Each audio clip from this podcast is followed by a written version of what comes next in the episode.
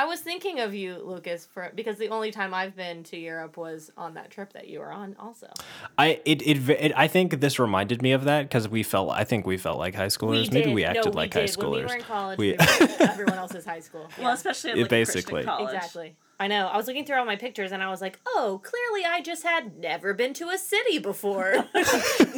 and grew up in West Texas where there's no architecture of any kind. Welcome to Feeling It, a podcast where we discuss TV, movies, pop culture, and whether or not we are feeling it. If this is your first time joining us, welcome to the show. And here we go. Come on, walk and talk. Alright, here we go. You guys want to hear something neat? It's showtime. Your ears, folks. Here we go. See what you can do now. Take your position. All right, ladies, buckle up. Let's do this. Hold on to your butts. Seriously? Listen to me very, very carefully. Hey, it's me again. Eat 'em up. Enjoy.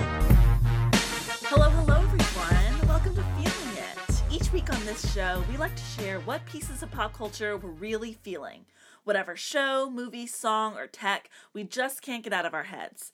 In addition to those picks, this week we'll be discussing the latest entry into the Marvel Cinematic Universe and the eighth Spider Man movie in the last 17 years Spider Man Far From Home. But before we get started with all that, let's introduce ourselves. And when we do, let's answer the question what location would you have added to Spider Man's study abroad trip? I'm Lucas Red, a designer in Chicago, and I would add Barcelona. I feel like that's something that everybody adds to their first trip abroad, and it's a European vacation. Barcelona's the place to go. Perfect. I am Sandra Amstutz. I'm a social media manager in Nashville, Tennessee, and I would have added um, going to see like the Parthenon in Greece and like the ruins. I feel like Greek, Yeah.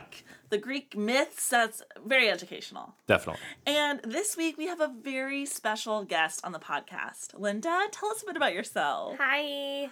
Uh, my name is Linda. I live in Nashville. Um, and I work for two different nonprofits that both work with people experiencing homelessness. And I do uh, communications and graphic design for them.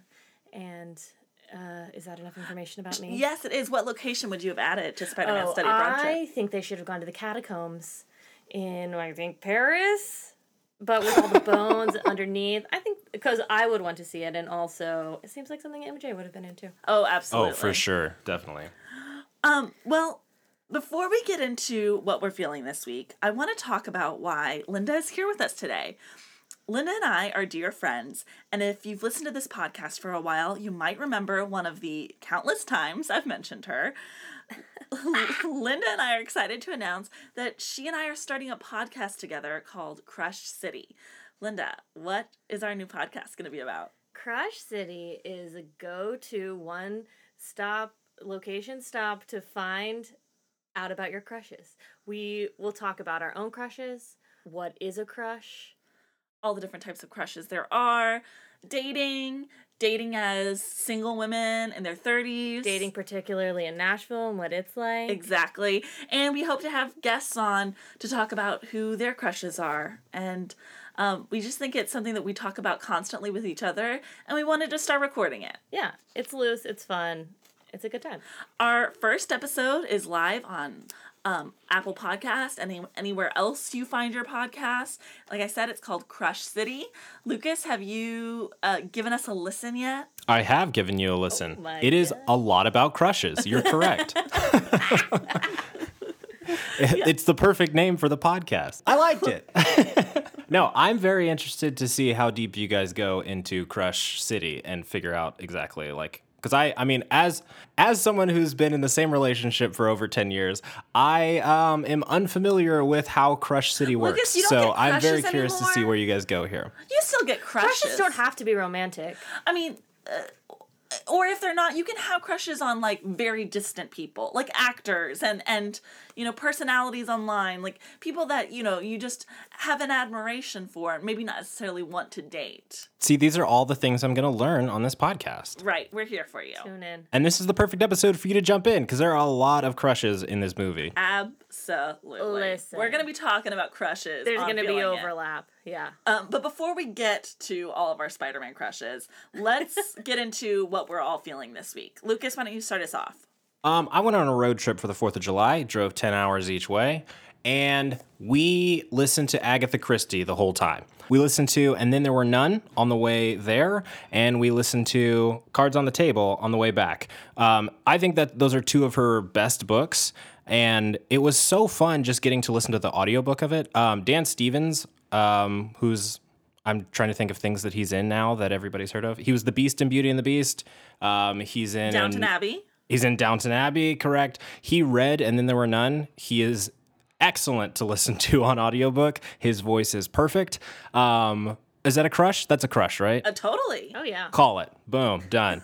um, so I would, we- again, both from the library, both excellent books. I love the way Agatha Christie writes mysteries. Um, they're similar to how Arthur Conan Doyle does Sherlock, but in a very, I think, more particular way, more kind of a winking at the camera kind of situation. I really, really like her writing, and it's it's been a while since I've listened to her, and it was very fun to get to read those two books. And then there were none is I think the only Agatha Christie I've ever read, but I remember really loving it. And I'm also particularly a fan of like acclaimed actors narrating audiobooks. Um, I wish it happened way more often. And so Lucas, this is something I'm really ready to check out. You really should. Um that that's a really great pick. Um Linda, what are you feeling this week? I've been obsessed with these summer network TV game shows. I don't know if you're familiar. They're all streaming on Hulu. One Saturday, I just went one after another and watched all of them. What are some examples? Some of the examples that are my favorite are Hundred Thousand Dollar Pyramid. A lot of them are retro. they're re- they're reboots, They're reboots. of old time Yes, game shows. or I say summer because I found them in the summer, but I was watching Match Game today and I was like season four, so it's not really like a summer specific. yeah. Um, but so they- are these reruns or reboots? No, they're reboots. But I Oh. watched them all when I was growing up when it was like the really old versions of them. So it's kind of a weird time travel to see them now with like celebrities I have context with because those two specifically have like a celebrity element. Um, there's one with a gigantic wheel. There's one that's a gigantic uh, mini putt putt course. Do you know any of the names of these shows? Oh, uh, I didn't write them down. The Just summer games. you'll find those if you have a Hulu account, there and you you'll find them. But there, it just uh, it's more of them as a whole, and like there's so many right now that you can watch. Yeah. Also, I think I just want to be on a game show, so it's nice to pretend that it's me up there. I'm not watching any of these, but I do see commercials for a lot of them on ABC when I watch The Bachelorette. So there's I see the golf, the putt putt one Yeah. is a big one. It's kind of like uh America Ninja Warrior meets putt beats Oh yeah, miniature absolutely, golf. absolutely. It's- Um, and then there's that one that Elizabeth Banks does. Yes. no whammies. I saw that Yes. on mute, so I have no idea how that game works, Let but I saw you, that she was hosting. it doesn't make any sense to me and this is me being kind of catty but the few moments that we've seen from that show like it comes on after bachelorette elizabeth banks makeup is very I was gonna say the same thing. not. I don't It's know like- what is going on with her makeup in that show. either she or the show hired a very bad makeup artist that didn't know what makeup looks like on tv Yeah. I wasn't is positive it was her at first because Yes, she yes. looks ridiculous. right because she's a very beautiful woman Yeah. um, she's wearing like crazy purple eyeshadow with like a nude lip that like erases her face it's not good yeah Press your luck. That's what it's called. That's exactly right. What's yeah. it called? Press your luck. Press your luck. There we should go. be called no whammies. That's what everyone. That's what I know it But it didn't start as no whammies. Right. I, rebranding is what I is my Oh, suggestion. Okay. Um, the one that I have checked out that I guess isn't really it is summer I guess is Celebrity Family Feud Oh, Um, also good. with Steve Harvey as the host. Um, Family Feud is just like a perfect game show format, and you can play along at home. It's like fun to yell at the TV. Um, it's not as nerdy as like Wheel of Fortune or like Jeopardy. um, and so yeah, the, watching it with celebs, watching them like get things answer, give dumb give dumb answers is really fun. Yes. Yeah. Nobody cares on Celebrity Family Feud, and it's kind of refreshing to Right. watch. Right. Yeah, it's great. Yeah. All right. Well, thank you for that pick, Linda. My pick for what I'm feeling this week is a book called Evie Drake Starts Over. It's written by um, Pop Culture Happy Hour and NPR host Linda Holmes. It's, I believe, her first novel, and it's hit the New York Times bestseller list. Uh, Jenna Hager Bush um, is like using it as her book club, so it's a really popular book at the moment. and I was really lucky that I put a hold for this book um, at my local library a long time ago before kind of like the rush came into it. So I got a copy of it on Kindle and read it over the 4th of July weekend and I really liked it. Um for anyone who knows the kinds of books that I typically try, try to read, I read a lot of mem- memoirs or like really um, bubbly romance novels. And this, while it does have some romance in it, is definitely not a bubbly romance novel. Uh, the book starts off at the very beginning with our main character, Evie Drake, packing up her car because she's uh going to finally leave her husband. And she's gearing herself up for this big moment. And as she's doing so, she gets a call that her husband has died in a car accident.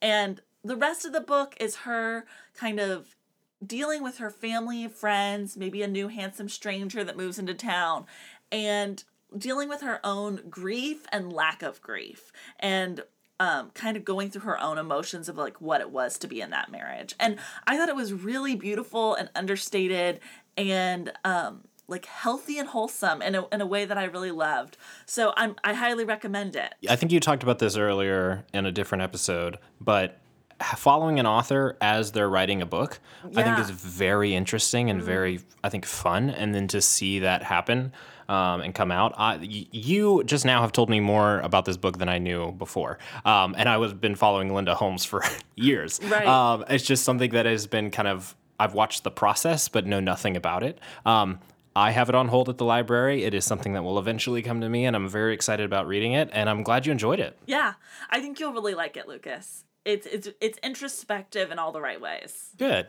Yeah. Um, okay, before we talk about Spider Man, we like to do a little segment that we call In or Out, where we review some of the trailers that have recently come out and we try to, as quickly as possible, decide whether we are in or out on seeing that movie. What's it gonna be? Consider carefully. Are you in? So, the first trailer that we're going to start with is the brand new reboot of Charlie's Angels. Speaking of Elizabeth Banks, Speaking of Elizabeth Banks, I believe it's produced by her as And well. directed. And oh, it's directed by her as well. Yes, Yes. and starring her as well. But the three Charlie's Angels are Naomi Scott, Kristen Stewart, and Ella Balinska. Balinska, I think is her name. Um, it also has people like Noah Centineo and Patrick Stewart and a bunch of other people. So, Lucas, how are you feeling about it? Are you in or out? I'm out. I this does not look good at all. There are parts of it that I'm very interested in, and I'm sure someday I will watch it when it comes out on Netflix. Um, but it looks very bad. The one thing I will say is I'm very interested in whatever Elizabeth Banks is doing in this movie. She seems to be having a blast. Also, Kristen Stewart. Um, I think gets more attractive the more butch she goes. Yeah. And this is getting there. We're Yeah. getting there. Linda, what about you? In or out? I could not be more in. yeah. I I mean, I wrote K Stew Heart. I put some notes down. Great. Um, This is what you took notes on, not not the game show names, but Charlie's Angels. listen, put Kristen Stewart on a game show, and I'll be taking notes all day. Oh, that's true. Um, uh, music was popping in the trailer. Yeah, this has a has a song that's a combo of Miley Cyrus, Ariana Grande, and Lana Del Rey. Yeah, so I'm in. Fashion looked fun.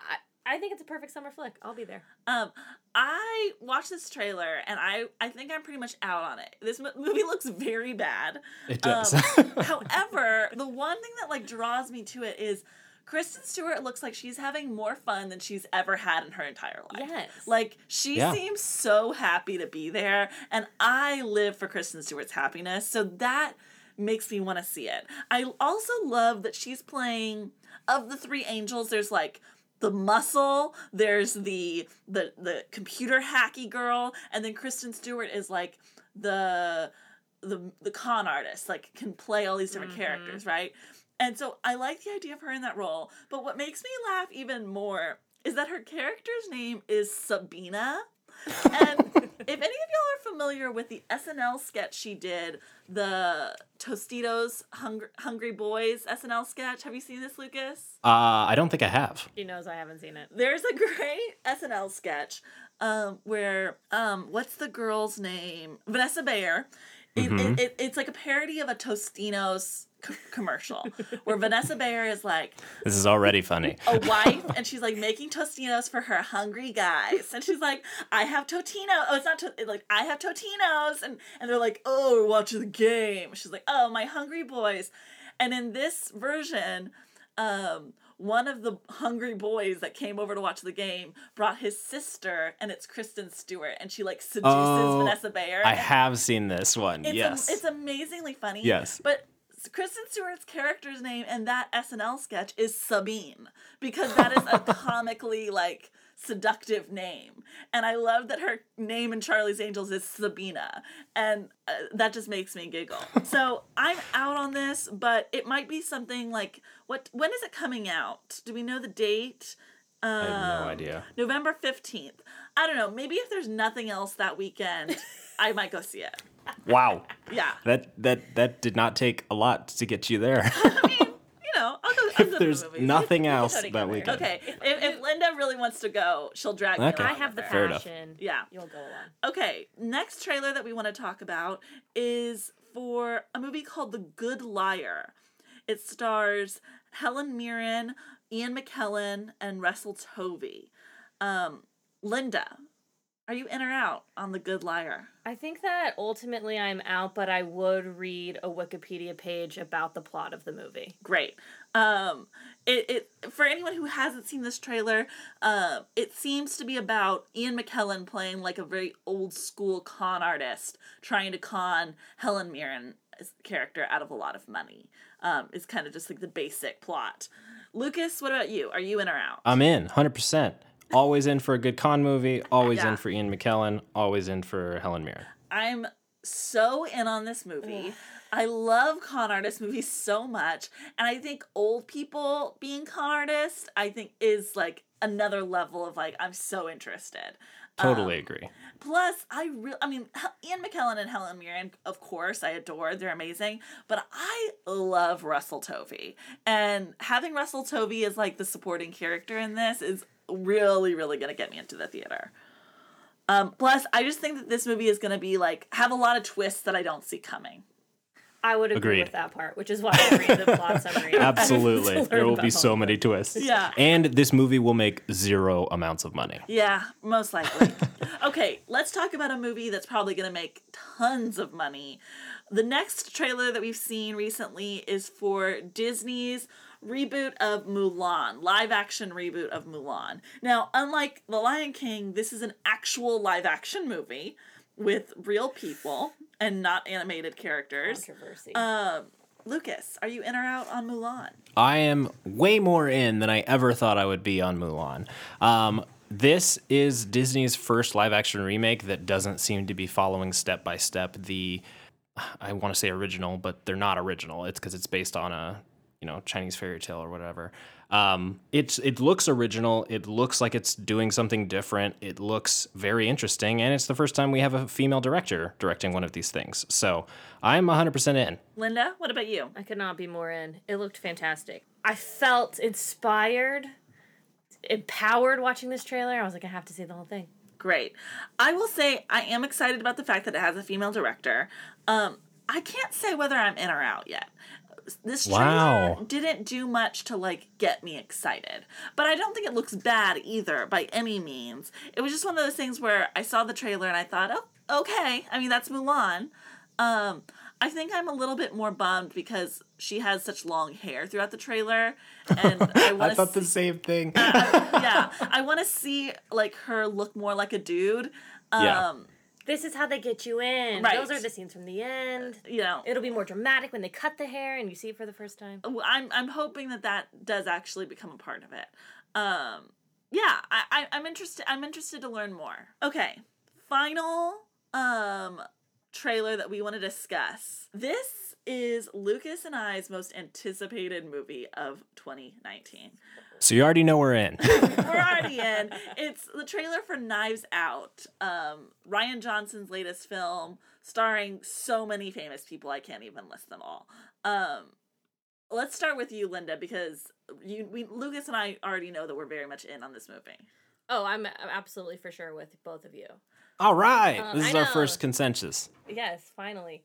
Uh, all star cast. Chris Evans has the heart in my notes on this one. Yeah. I just he just looks perfect, like perfectly animated. There's just a lot of sass happening in this trailer that I feel really good about. The visuals are stunning. I love the look of it. I mean, it's going to be fun. I loved how over the, the top the trailer was. I love the shots of like uh, objects flying through the air and like knives kind of being pointed and and flames and there's a shot of like people driving in a car like looking at something that whizzes by them. It's all very like frenetic. Um my standout in the trailer is Toni Collette though. Like talk about sass. I love everything that she's doing in this trailer. And those pants Yeah. she's wearing. Yeah. Uh, Rian Johnson makes over the top movies. Like all of them are just the weirdest of whatever genre that is, and that includes his latest Star Wars movie. um, and I love it. It's so great. And I think this for a murder mystery movie starring Daniel Craig with his um, ridiculous Southern accent that he's started doing now in Yeah. movies. He, um, he I love it. those old Logan Lucky notes. Exactly. Like, Yeah, yeah, yeah. Southern accent. Rian Johnson saw Logan Lucky and was like, "Yes, that is exactly what I want, but for a very suave detective." Right. Oh man, it's gonna be All great. right. I can't wait. Let's talk Spider-Man Far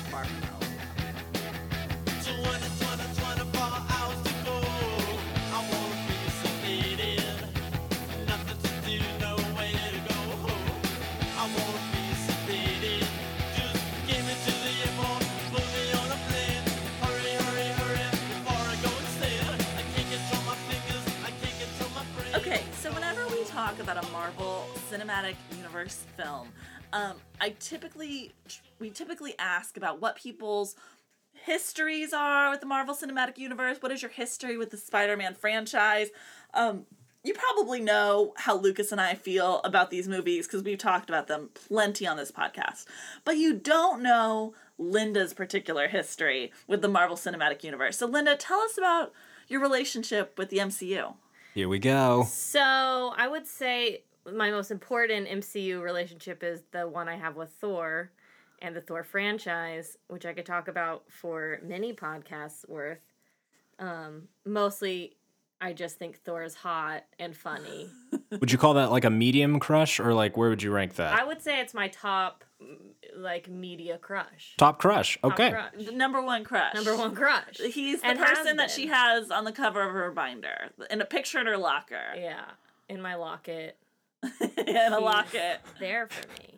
Um, Got it. So Linda and I would go see a lot of Marvel movies together, but for a long time she would only go see a Marvel movie that had Thor in it. So the Thor films or the Avengers films. Still my. It's pretty limiting. It, it is limiting. I don't feel that way, honestly. Here's the thing. There was one day when I was able to crack her, and that was when Spider-Man Homecoming came out. That was the first film that I That's got Linda to go see that didn't have Thor in it. It's really true, isn't it? It is. So Spider-Man is your exception to the rule. Yeah, it helps that Tom Holland is in it, and ugh, Yeah, Tom Holland is is definitely on the crush list. definitely. Like medium crush. Small medium crush. crush because he's younger. Because he's a medium-sized person. But I love a short guy. Linda I loves a really short do, guy. and I love a British guy. yeah. I love a cute face. I.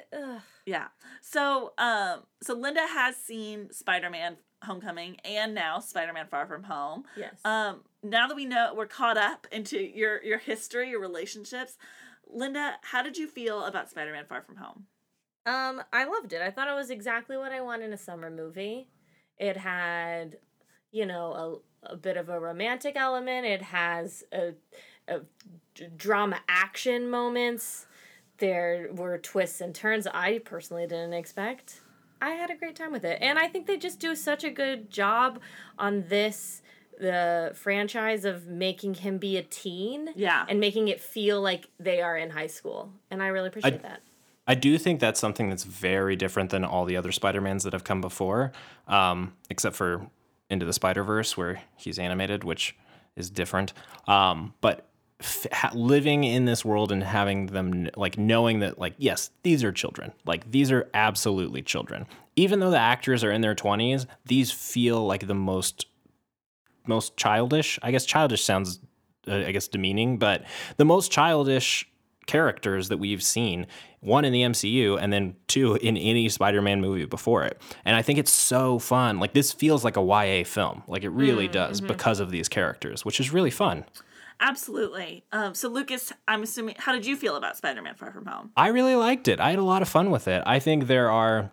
It's weird uh, to have this movie follow Endgame um, because it is like the ultimate ending of this thing, and then we have this little epilogue of Spider-Man. But I think it worked really well. I think it, for me, it was more like the anticipation of it, of being like, we finished the you know the Marvel Cinematic Universe, and then we end up with a Spider-Man movie. But going into it and like the themes that it pulls from and everything like that feels like a good epilogue for this. I really, I really enjoyed it. How'd you feel about it? I also had a blast. Um, like you've both said, I what I love about these Spider-Man movies is how realistic the teens feel as teenagers, um, how they capture what it's like to be in high school specifically. Um, I think the humor is always top notch, and the actors, the supporting cast, I always have a blast with, and I think Tom Holland is one of the most charismatic like heroes in the MCU.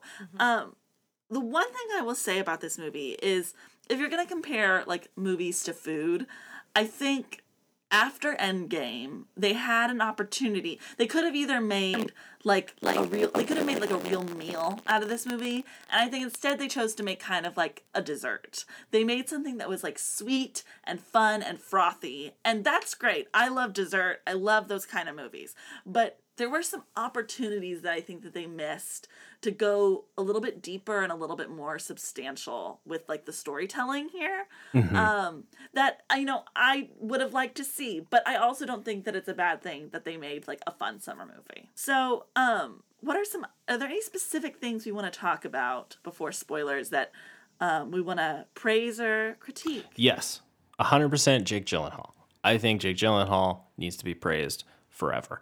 Um, and not not just with this movie. I just think people need to recognize him in general. Absolutely. Um, but in this movie specifically, I think he's doing so many fun things. I think this is uh, very interesting. I'll have tons of stuff to say in spoilers just about like his performance and stuff like that. But I just think he is having a blast doing this, and he doesn't do a lot of big franchise movies. So to see him do something like this is really cool, and see him, you know, mix in with uh, with uh, Nick Fury and Spider Man like is great. Yeah. Um, I think something that's super interesting is we've gotten to the point to where like when in the first Thor movie. Um, Linda, you can you can know, back I'm me up listening. because because you'll know more. Um, in the first Thor movie, they go into great detail about like what his powers are and how he is who he is, and like you got to really set it up to like hey, here's this Asgardian. He's a god. Like, that's a whole thing. I know this doesn't make sense, but we're going to go with it. Like, there's a lot of prep to get us to that point. Well, especially because he's the first like superhero not from Earth. exactly. Yeah. Exactly. And now we're to the point to where Jake Gyllenhaal can just show up and be like, I got powers. I'm from a different Earth. It's fine. And we don't explain any of it. It's just, you just jump into it. Like, they've trained us to get to this point to where, like, we're fine with that. We don't need an explanation right off the bat as to what's going on. And I think that's great. I think like they've taken their time to get to this point. And if they'd started here, it would have been ridiculous. But we've kind of uh it's kind of like boiling the frog. Like we're fine with this now. It's so interesting to see Jake Gyllenhaal in this movie after him doing like indie after indie for so many years. Um, one of my favorite jokes that I saw on Twitter was from Hunter Harris about how um, Jake Gyllenhaal recently deleted his created an Instagram and then deleted it pretty soon. Um, he recently deleted it. And when it was someone made news that he deleted his Instagram, Hunter Harris said, "Oh, it looks like the MCU check cleared." Like as soon as he he was done promoting this movie, he was like, Yep. done with all of this mainstream nonsense." Um, it's fun to see him in a movie like this and bringing as much like weirdness as he can to it.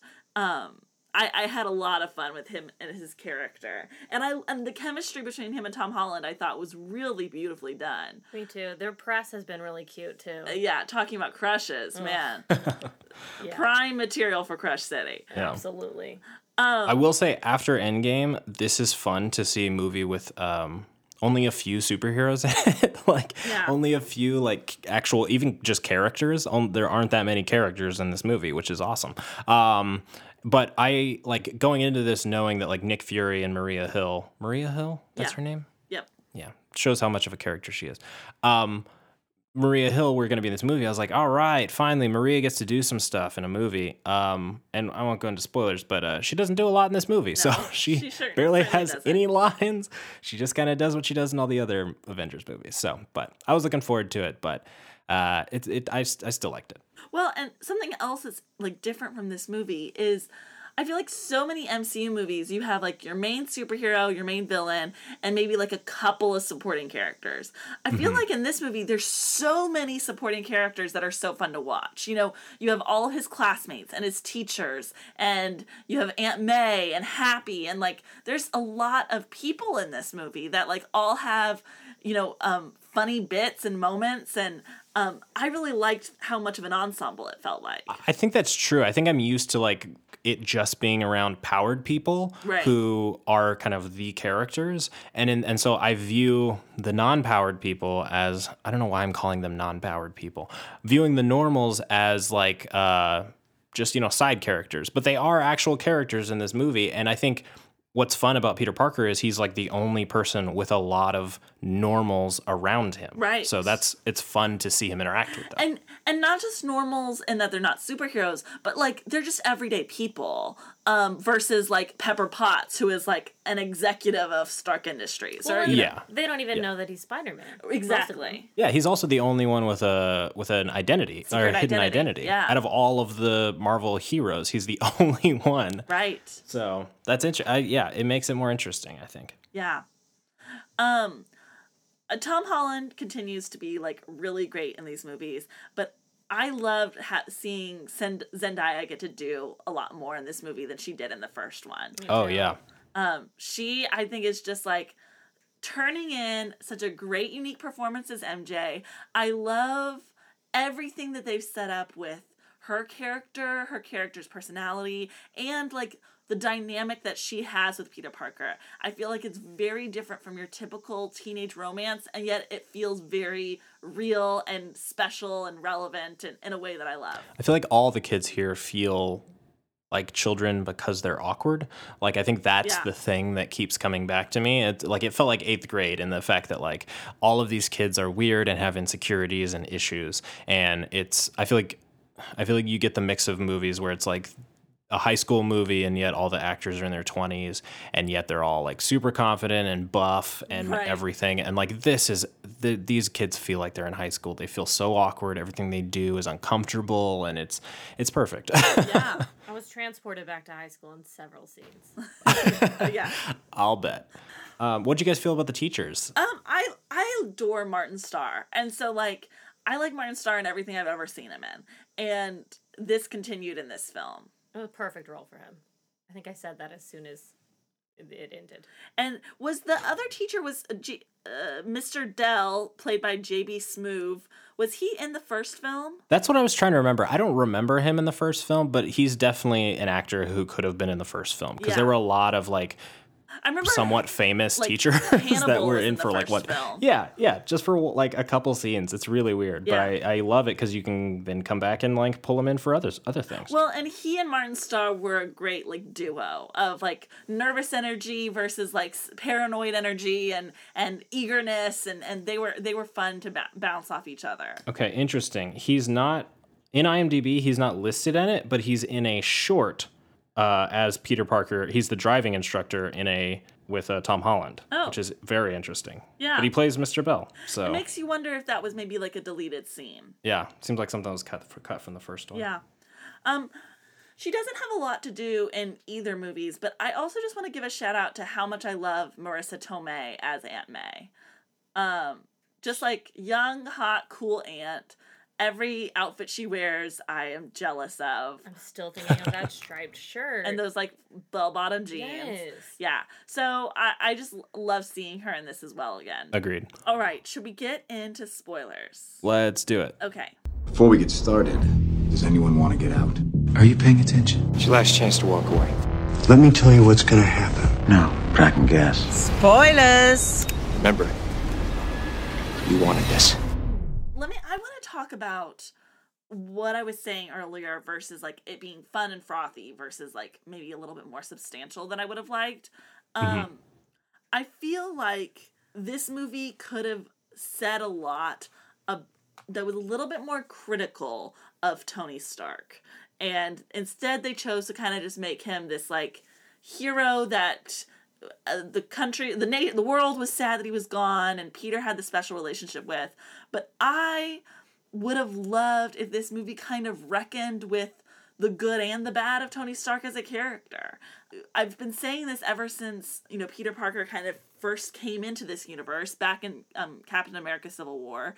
While I loved like his introduction in that movie, one of my big critiques was how is no one like like aghast at the fact that Tony Stark brought this 14 or 15 year old into a battle. You know what I mean? A- amongst all these adults with superpowers and how like irresponsible and and not right that was. Like that that's that's a critique of Tony Stark that I've always had and and in this movie I feel like there's a lot to critique Tony Stark of. In fact, all of his employees that we see like have these critiques of him, but it's played for like kind of a comical effect and not so much a seriousness.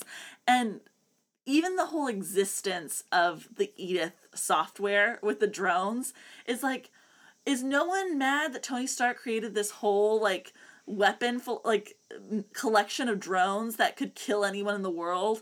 Like this is the whole point of winter soldier was that captain america was fighting against like a program very similar to this. It just feels like it felt like this movie had a very lighthearted tone about all of this. And that's fine, but I think they could have made a really deep and interesting film where a character like Peter Parker is grieving the death of his mentor, father figure, and hero, and then also having to reckon with the fact that he was a very flawed figure and that you can be a great hero with also deep flaws. Um, and I don't think we got any of that. I agree. I think that would have been interesting. I do think um, I think Jon Favreau's character does mention that at one point that like he had issues, but that's kind of all they get is just that kind of that one line. Um, I would have loved for them to reckon with like the ridiculous amount of power that he had, Yeah. and that um, he just gave it to this kid. Um, and Jake Gyllenhaal's character mentions that, and I, I do think like like you said, like all the stuff that they mentioned that they played for laughs, um, I think is a little bit more interesting. That kind of would have been fun to explore, but I would almost want to do that later. Like I, I think we're it's too close to end. Like if this movie came out next year, Right. I think that would work. But I think coming out this close to Endgame, it's just I just think it's like this. This is probably what we're gonna get. Like you said, it's dessert. Right. Um, yeah, I just think, you know, that's me asking for a different movie to have been made altogether. Mhm, yeah. Um, but it's just something that I would have, uh, ideas I would have liked to have explored. Um, but otherwise, I had a lot of fun during this movie. Um, Linda, can we talk about your reaction to finding out that Jake Gyllenhaal was a villain in this movie? Well, I didn't see it coming. Which, in hindsight, I don't know how I missed it. I remember there was a point where, you know, you think it's all wrapped up, and I was like, this was a great movie. This is a great lessons thirty minute movie. Yeah, I was like, I like a short movie. I think my body unclenched, and then the rest of the time I had to go to the bathroom because I think I thought it was over for real, and then it like switches, and I was like, oh, Linda, you stupid idiot. like, of course it wasn't over. When we left the theater, Linda Ash was like, "Did you know that he was gonna be uh, the villain?" I was like, "Yeah," Uh, but to be fair, like, I it was spoiled for me going into the movie. Like, I knew Mysterio, the character, was a villain in Spider-Man, like comics and stuff. So I, I was going into the movie expecting the worst from that character. Um, Yeah. However, I can say that I was fully surprised at the way he turned out to be a villain. I bought the fact that he was like from another planet, especially mm. after seeing Spider-Man into the Spider-Verse. It's like, okay, Yeah. this is something we're all we all accept as part of Spider-Man like lore.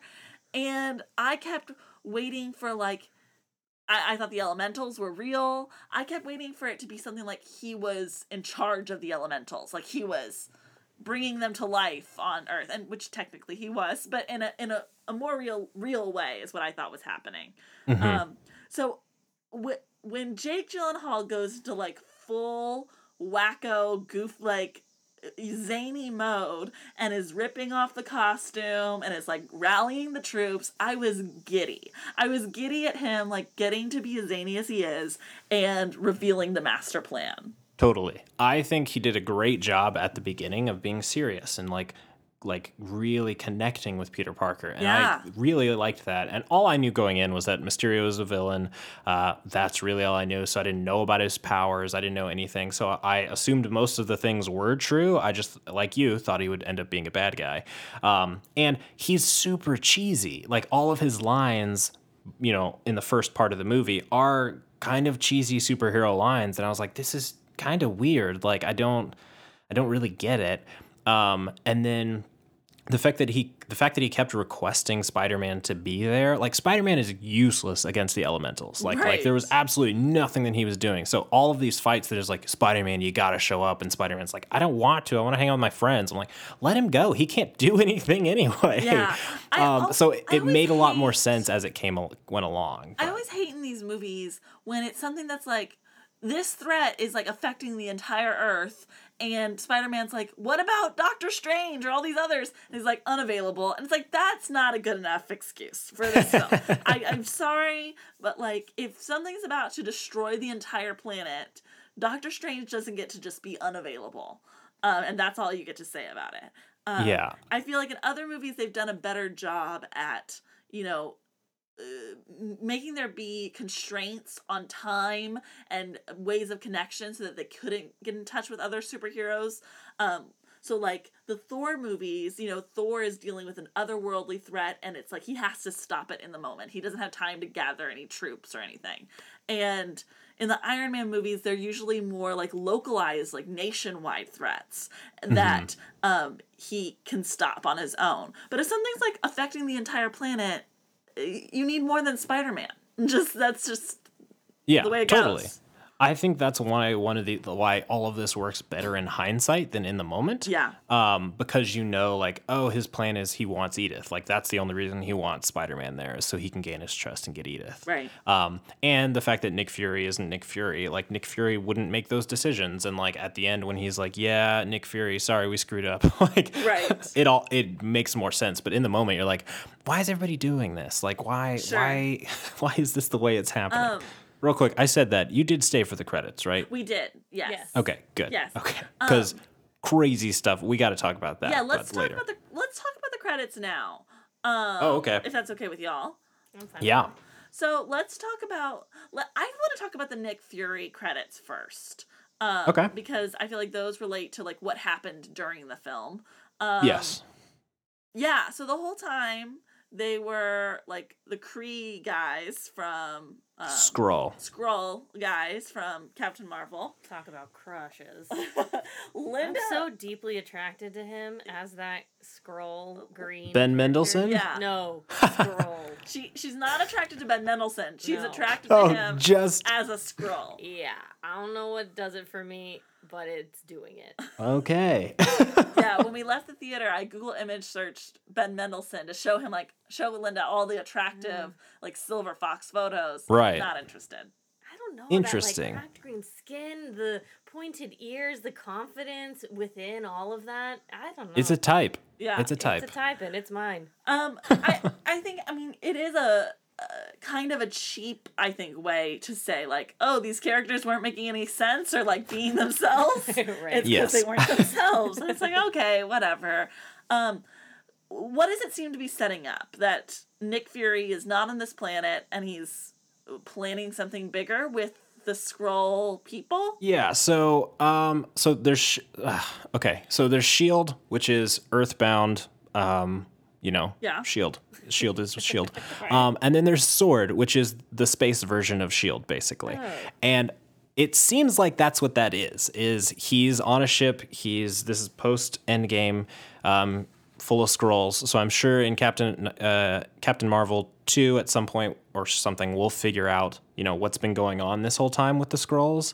Um, but it looks like uh, they're mounting a space offensive. And I think that is an interesting way of separating your powerful heroes from your neighborhood heroes. So you can have Earth heroes like Doctor Strange and Spider Man without having to call in everybody every time because you've already, you've got Thor in the Guardians of the Galaxy, you've got Captain Marvel, like everybody else can be out in space doing stuff with no way to contact them Right. in the future. Um, I just I just made I just realized that Ben Mendelsohn's character as a Skrull is like 20 years older than when we saw him in Captain Marvel.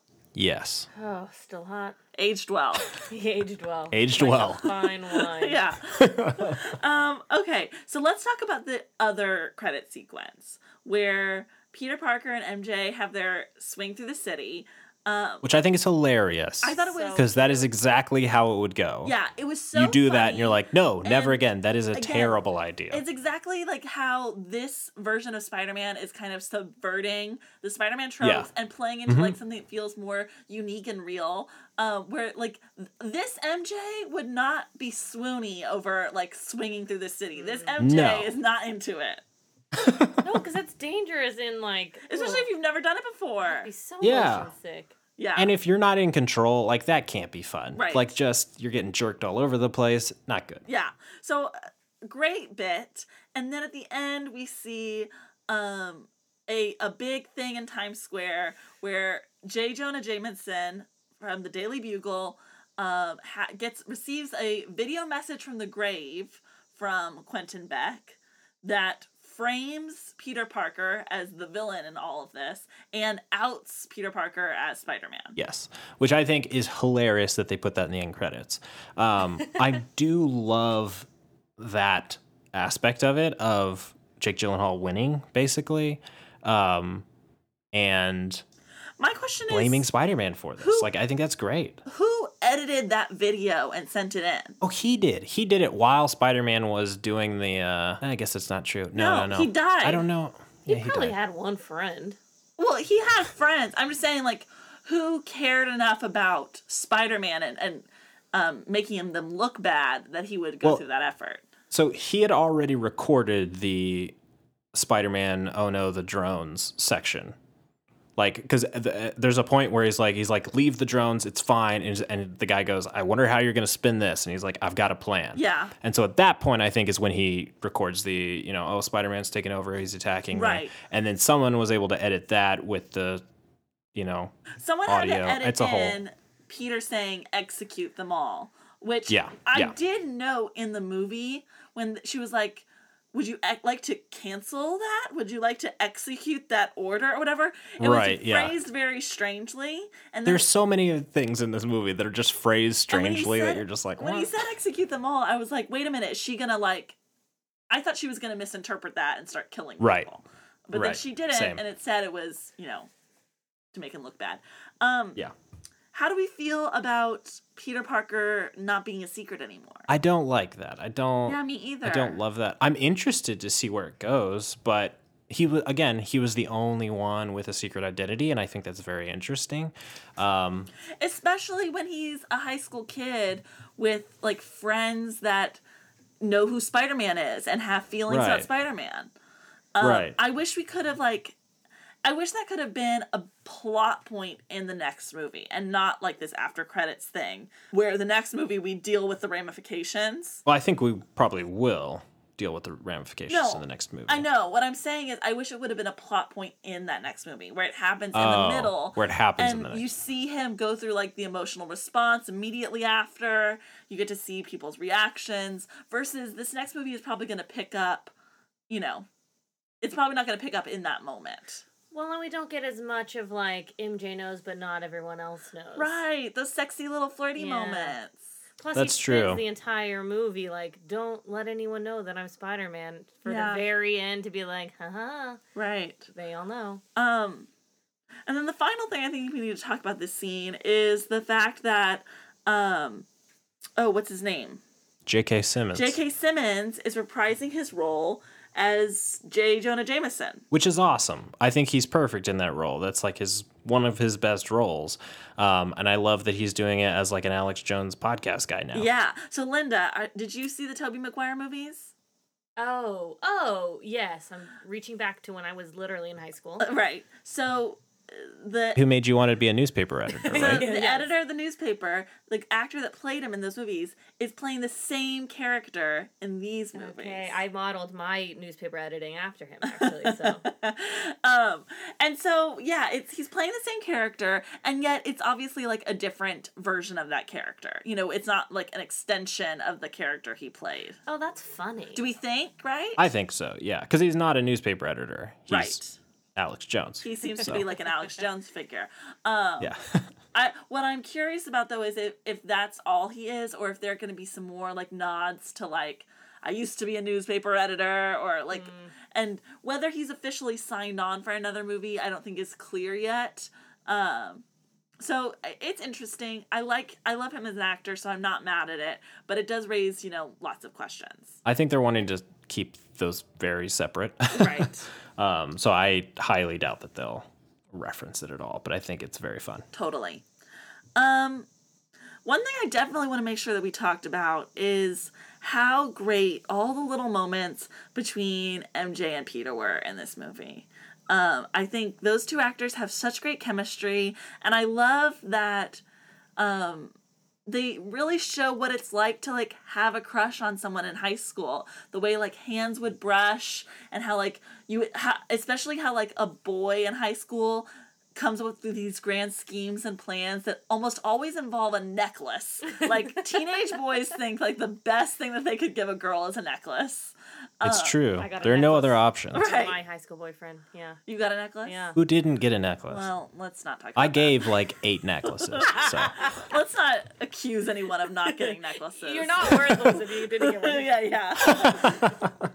um, so, but uh, that just felt so real, and I also loved the love triangle that was set up with um the new character Brad Davis, played Cutie, by Remy cutie, Heat. cutie. Fun fact: the actor that played him um was in Crazy Rich Asians. And he is actually like 30 years old. Hi. But Um, I, I do think it's very interesting because like he's supposed to be a kid that grew up in that five year uh, blip Right.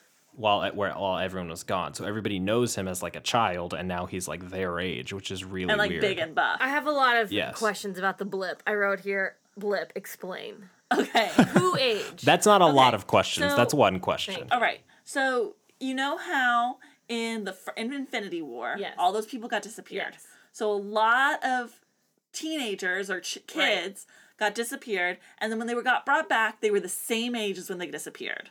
Right. but everyone else. It was as if no but time had passed for still them at all. moved on. So all their classmates had aged five years. So if you were a freshman in high school and you got blipped out, then all of your classmates that stayed on Earth were now freshmen in college. So when you came back, though, So when they came back, they're like, okay, we know that you did not age these five years, so you're going to stay in your freshman year of high school. We're not going to skip you ahead to college, essentially. So there's a certain group of people in the world that were like, it's in like a new category, I guess, of human being that their birth date is not going to align with their actual age. Does that make It's sense? as if you were on ice for five I, years. I, okay, here's what's confusing me. yeah, Because on the planes and dies like, he blipped. He's Right. not actually drinking age. yeah. But what does that mean? So it means that means his he- birth date. He showed the the waitress his ID because his ID would make him seem like he's 21. Okay. But he didn't actually but he's not actually 21 cuz he got blipped. So he doesn't, he wouldn't look older No.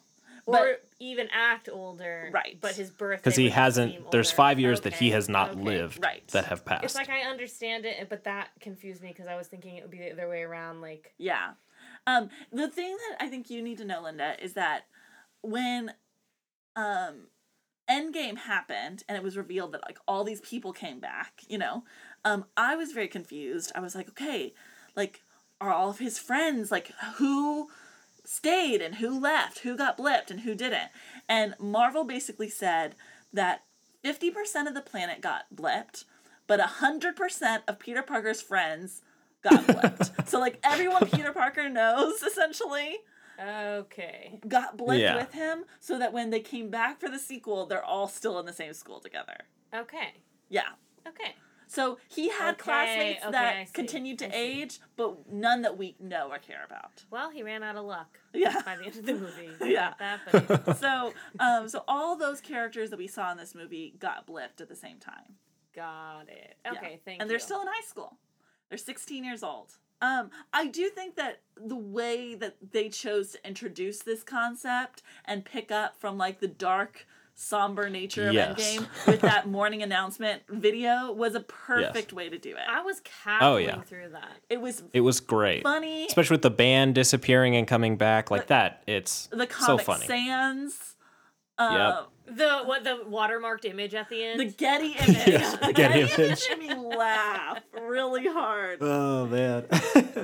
Yeah. but again, like it, it plays perfectly into high school. Like that is exactly what high schoolers would do. Right. Like it's it's exactly this is a teen movie. It's awesome. Totally. How did we feel about um Ned and Ned's new And like, Betty. Betty girlfriend? I loved that. I so loved much. it. I absolutely loved it. It's just completely like, ugh, it's undercutting all the expectations you have kind of going into it. Um, their relationship is hilarious and dumb, and then over at the end, and they're okay. Like it's it's it's perfect. And so I loved like reminiscent of like study abroad or like camp boyfriend and girlfriend. Exactly, That, like, exactly. It's like, you know it's serious in ending. the moment, but then they only Yeah. last. Yeah, like a week or whatever, however long this movie lasts.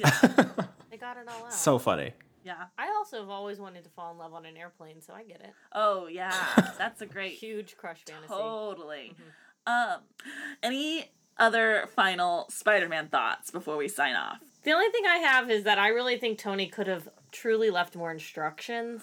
Yeah.